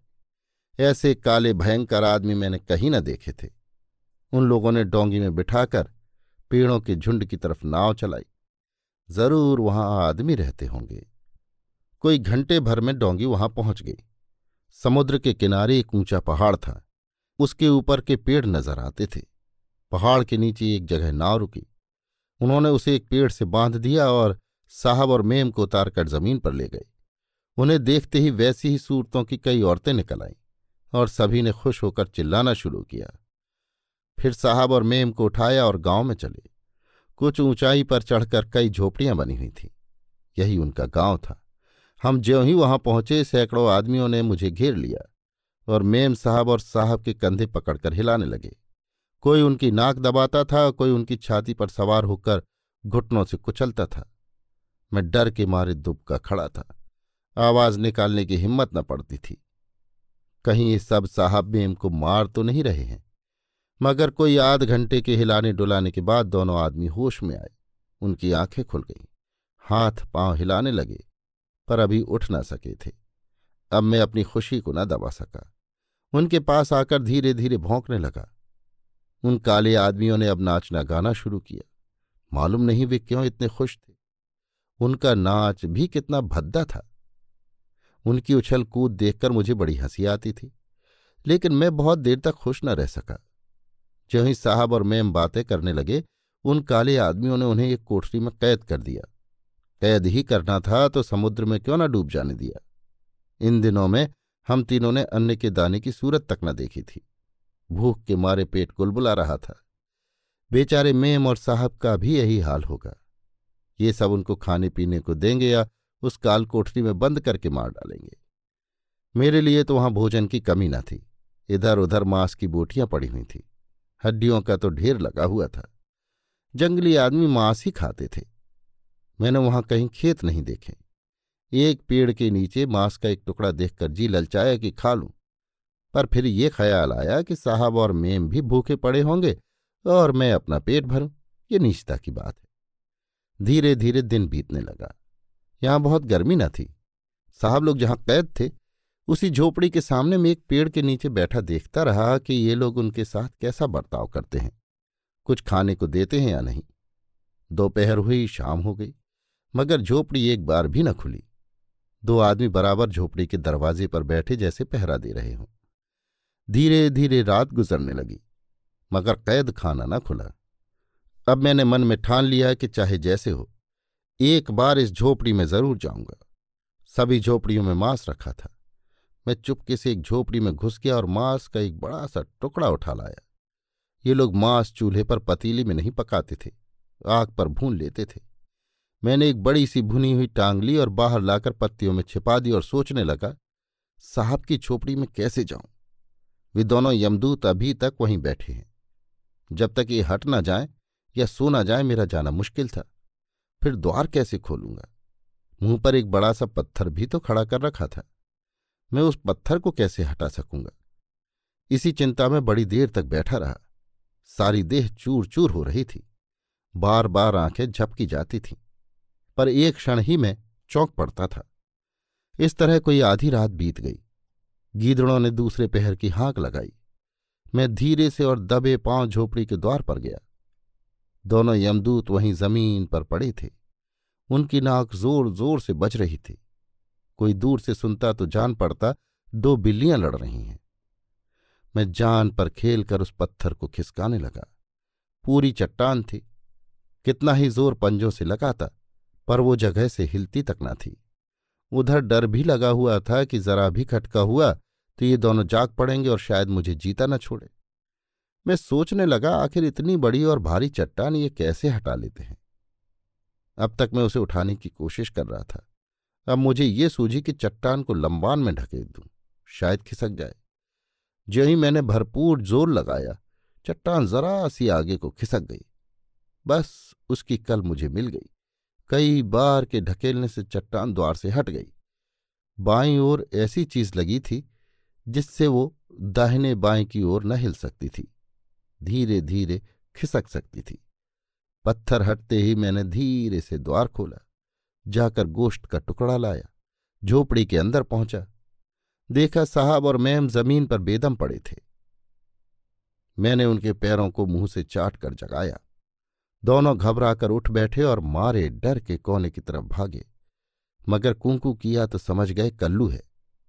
दोनों मेरे गले से लिपट गए और मेरा सिर थपथपाकर प्यार करने लगे।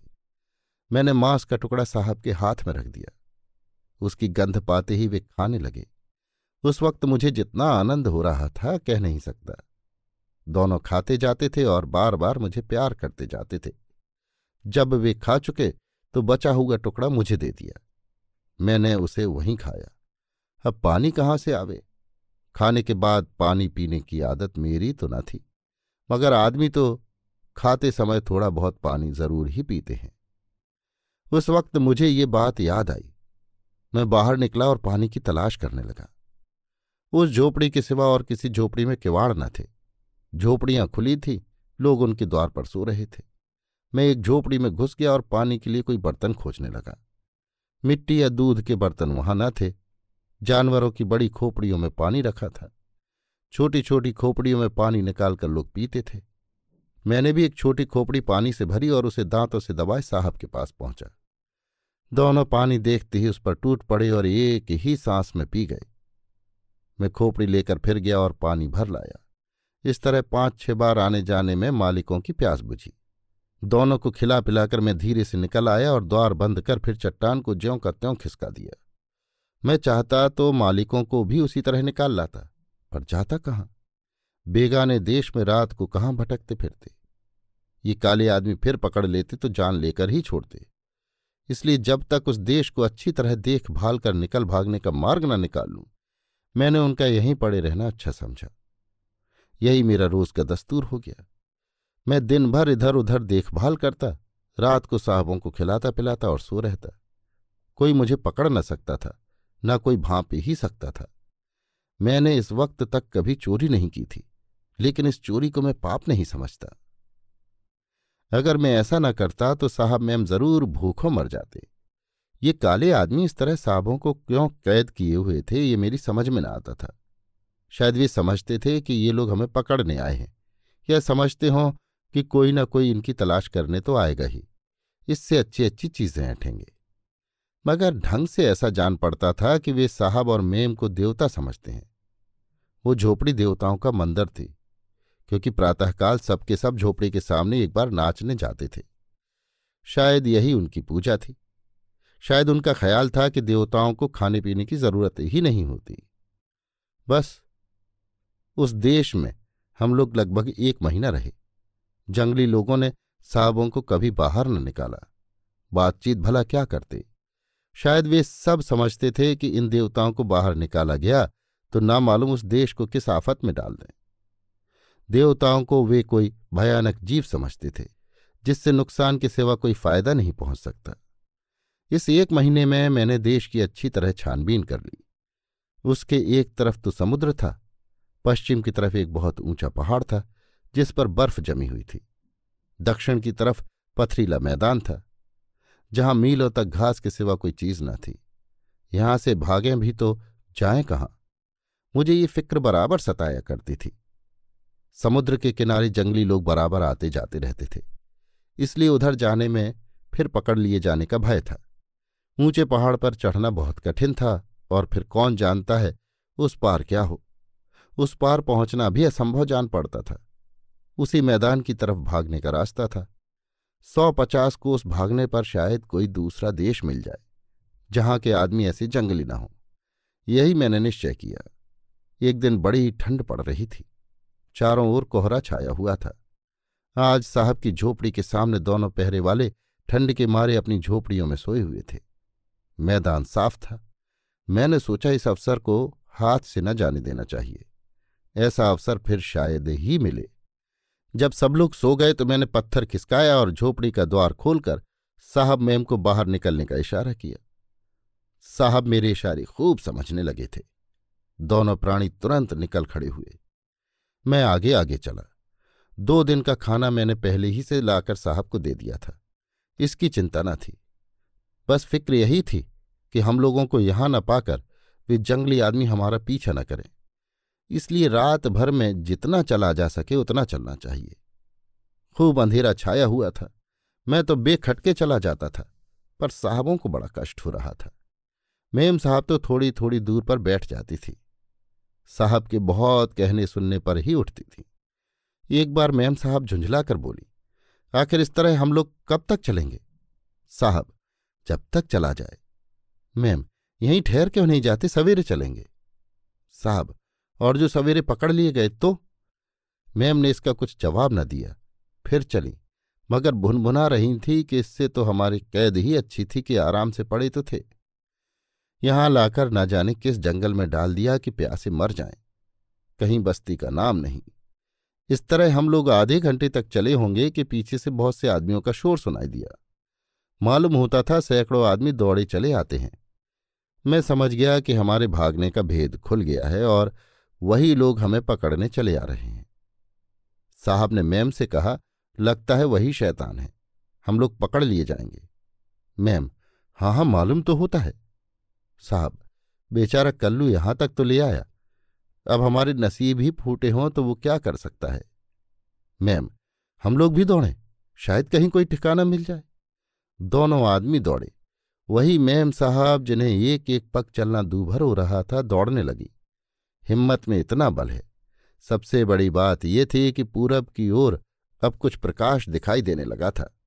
जरा देर में दिन निकल आएगा, तब हमें ये तो मालूम हो जाएगा कि हम जा किधर रहे हैं। मगर साथ ही साथ हम दौड़ते जाते थे। इस तरह आधा घंटा और गुजरा। अब पौ फटने लगी थी। रास्ता साफ़ नज़र आने लगा। मगर पीछा करने वाले भी बहुत समीप पहुँच गए थे। उनकी आवाज़ साफ़ सुनाई देती थी। भूमि बराबर होती तो शायद वे दिखाई भी देने लगते। मैं ये सोचता हुआ दौड़ रहा था कि अगर सबों ने आ पकड़ा तो हम कैसे अपनी रक्षा करेंगे? सहसा हमें एक गहरी गार सी नज़र आई। मैंने सोचा, इस गार में छिप जाएँ और उसके मुँह को घास फूस से छिपा दें तो शायद उन काले आदमियों से जान बच जाए। अगर पकड़ लिए गए तो फिर उसी काल कोठरी में सड़ेंगे। बच गए तो दिन भर में न जाने हम कितनी दूर निकल जाएँगे। ये सोचकर मैं उस गार के अंदर घुसा। मैम और साहब दोनों मेरा मतलब समझ गए। मेरे पीछे पीछे वे दोनों भी गार में घुसे। पर दोनों डर रहे थे कि कहीं शेर या चीता अंदर न बैठा हो। मैं आगे था। थोड़ी ही दूर गया हूँगा कि दो दीपक से उस अंधकार में जलते हुए दिखाई दिए। मैं ज़ोर से चिल्लाकर पीछे हटा। सामने सचमुच एक शेर बैठा हुआ था। अब क्या करूँ? मेरे तो जैसे होश हवास गुम हो गए। मैं न आगे जा सकता था, न पीछे। बस वहीं पत्थर की मूर्ति की भांति खड़ा था। साहब और मेम दोनों बेहोश होकर गिर पड़े। मैं तो भला खड़ा रहा, पर उन दोनों जनों की तो जान ही निकल सी गई। अब मेरे होश ठिकाने हुए। अपना डर जाता रहा। जाकर उन दोनों को सूंघा। मरे न थे। जान बाकी थी। सोचने लगा, अब क्या करूँ? एक आफत से तो मर मर के बचे थे, ये नई मुसीबत पड़ गई। मगर ये बात क्या है कि शेर अपनी जगह से हिला तक नहीं, कूद कर झपटना तो दूर रहा, चुपचाप मेरी ओर ताक रहा था। मुझे उसकी आँखों में कुछ ऐसी बात नज़र आई कि मेरा खौफ जाता रहा। मैं डरते डरते एक कदम और आगे बढ़ा, फिर भी शेर अपनी जगह से न हिला। अब मेरे कानों में धीरे धीरे कराहने की आवाज़ हुई। समझ गया, बीमार है। जरा और पास गया तो शेर ने दर्द भरी आवाज़ मुँह से निकाली और अपना अगला दाहिना पैर उठाया। वो बुरी तरह फूला हुआ था। अब समझ में आ गया। इसी वजह से ये महाशय दम साधे बैठे हुए थे। बार बार पूछ हिलाते थे, जम्हाइयाँ लेते थे और हम लोगों को कूकू करते थे। ज़रूर इसके पाँव में कांटा चुभा हुआ है। मगर मैं कैसे निकालता? यहाँ भी तो दांत बिल्कुल शेरों ही जैसे हैं। पहले तो जी में आया कि ये कुछ कर तो सकते नहीं, इन्हें यहीं पड़ा रहने दो। कहीं ऐसा ना हो कि कांटा निकलते ही इनका मिजाज बदल जाए और एक ही जस्त में हम तीनों को चट कर जाए। मगर फिर दया आई। ऐसा तो हम लोग कभी नहीं करते कि किसी का एहसान भूल जाए। ये तो हमारी बिरादरी का जीव है। ये सोचकर मैं साहब के होश में आने की राह देखने लगा। आखिर थोड़ी देर में उनकी आँखें खुली। मुझे शेर के पास बैठे देखकर कुछ हिम्मत हुई। वहाँ से भागे नहीं।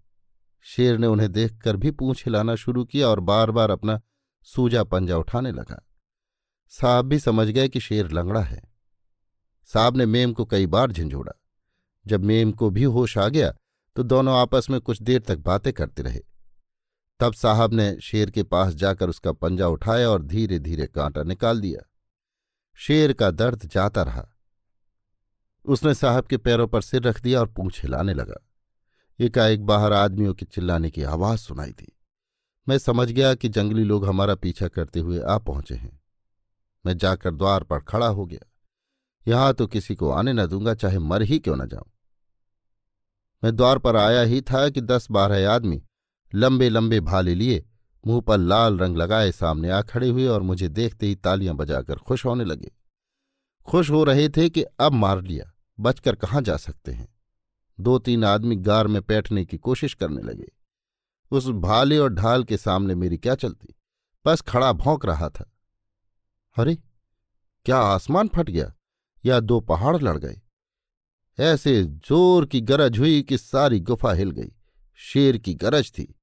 आदमियों को द्वार पर देखती उसने एक जस्त मारी और द्वार पर आ पहुँचा। कुछ ना पूछो उन दुष्टों में कैसी भगदड़ मच गई।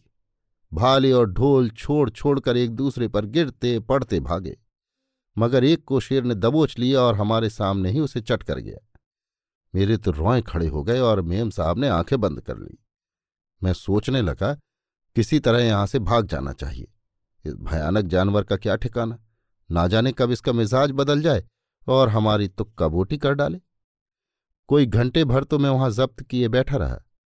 जब मैंने बाहर आकर देख लिया कि उन आदमियों में से एक का भी पता नहीं, तब मैंने साहब से चलने का इशारा किया। वे दोनों डरते डरते निकले और फिर उसी तरफ़ चल पड़े। शेर सिर झुकाए हमारे आगे इस तरह चला जा रहा था जैसे गाय हो। फिर भी मेरा तो यही जी चाहता था कि महाशय अब हमारे ऊपर दया करते और हमें अपनी राह जाने देते। शाम होते होते हम लोग एक जंगल में पहुँच गए। इतना घना जंगल था कि कुछ सुझाई न देता था। शेर के पीछे पीछे चले जाते थे। एकाएक वो कोई आहट पाकर ठिठक गया, फिर कान खड़े कर लिए और आहिस्ता आहिस्ता गुर्राने लगा।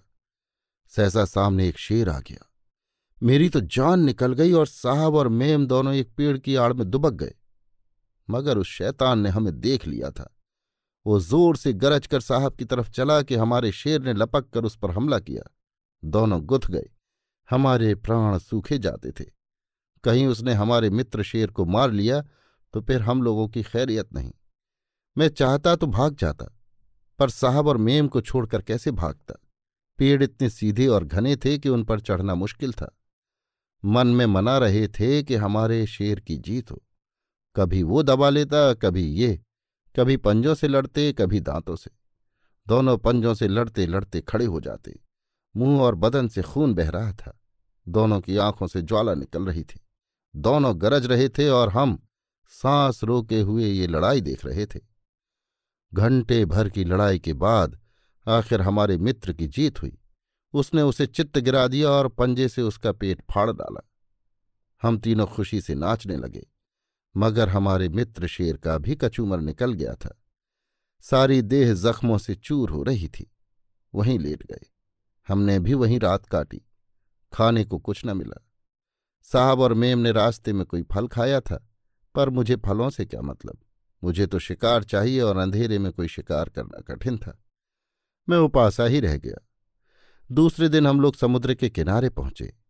मगर अफसोस, मैं समुद्र के किनारे किसी शिकार की टोह में था कि हमारे मित्र शेर ने, जो थक कर एक चट्टान की आड़ में बैठा था धीरे धीरे कराहना शुरू किया।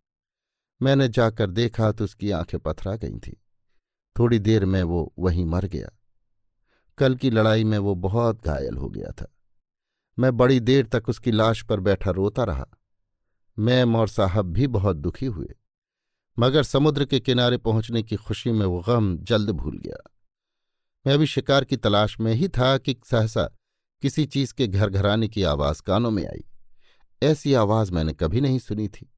रेल की आवाज़ सुन चुका था, भक भक भक। मोटर कार की आवाज़ सुन चुका था। ये आवाज़ उन सभी से अलग थी, जैसे आसमान पर कोई पवन चक्की चल रही हो। साहब और मेम साहब आवाज़ सुनते ही आसमान की ओर देखने लगे। मैंने भी ऊपर देखा, कोई बड़ी चील सी दिखाई दी। साहब ने अपनी टोपी उतारकर हवा में उछाली। मेम साहब भी अपना रूमाल हिलाने लगी। दोनों तालियाँ बजाते थे, नाचते थे। मेरी समझ में कुछ ना आता था। ये लोग क्यों इतने खुश हो रहे हैं? मगर ये क्या बात है? वो आसमान में उड़ने वाली चिड़िया तो नीचे उतरने लगी। ओह, कितनी बड़ी चिड़िया थी। मैंने कभी इतनी भीमकाय चिड़िया न देखी थी। अजायब खाने में शत्रुमुर्ग देखा था, मगर वो भी इसके सामने ऐसा था जैसे छोटा सा कबूतर। देखते देखते वो नीचे आया और उसमें से दो आदमी उतर पड़े। पीछे मालूम हुआ कि ये भी एक तरह की सवारी है, जो आदमियों को लेकर हवा में उड़ती है। उन दोनों ने हमारे साहब और मेम के साथ हाथ मिलाया। कुछ बातें की और फिर उस सवारी में जा बैठे। एक क्षण में साहब ने मुझे गोद में उठा लिया और मेरा मुँह चूम कर उसी सवारी में बिठा लिया। फिर मेम और वो भी आकर बैठ गए।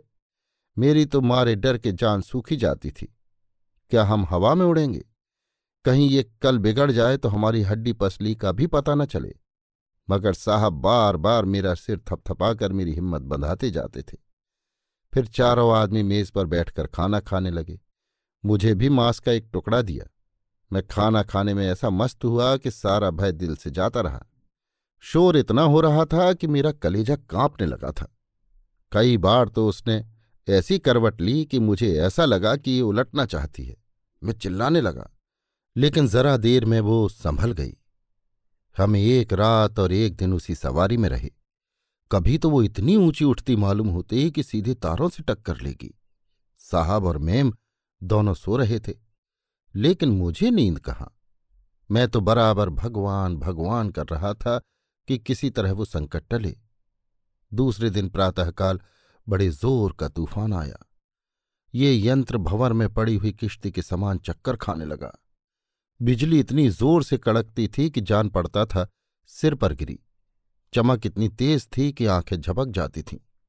यंत्र कभी दाएँ करवट हो जाता, कभी बाएँ।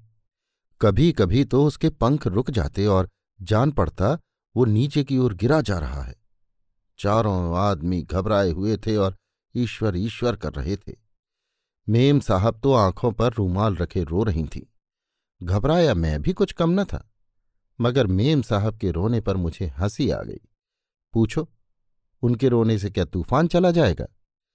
वो समय रोने का नहीं, दिल को मज़बूत करके खतरे का सामना करने का था।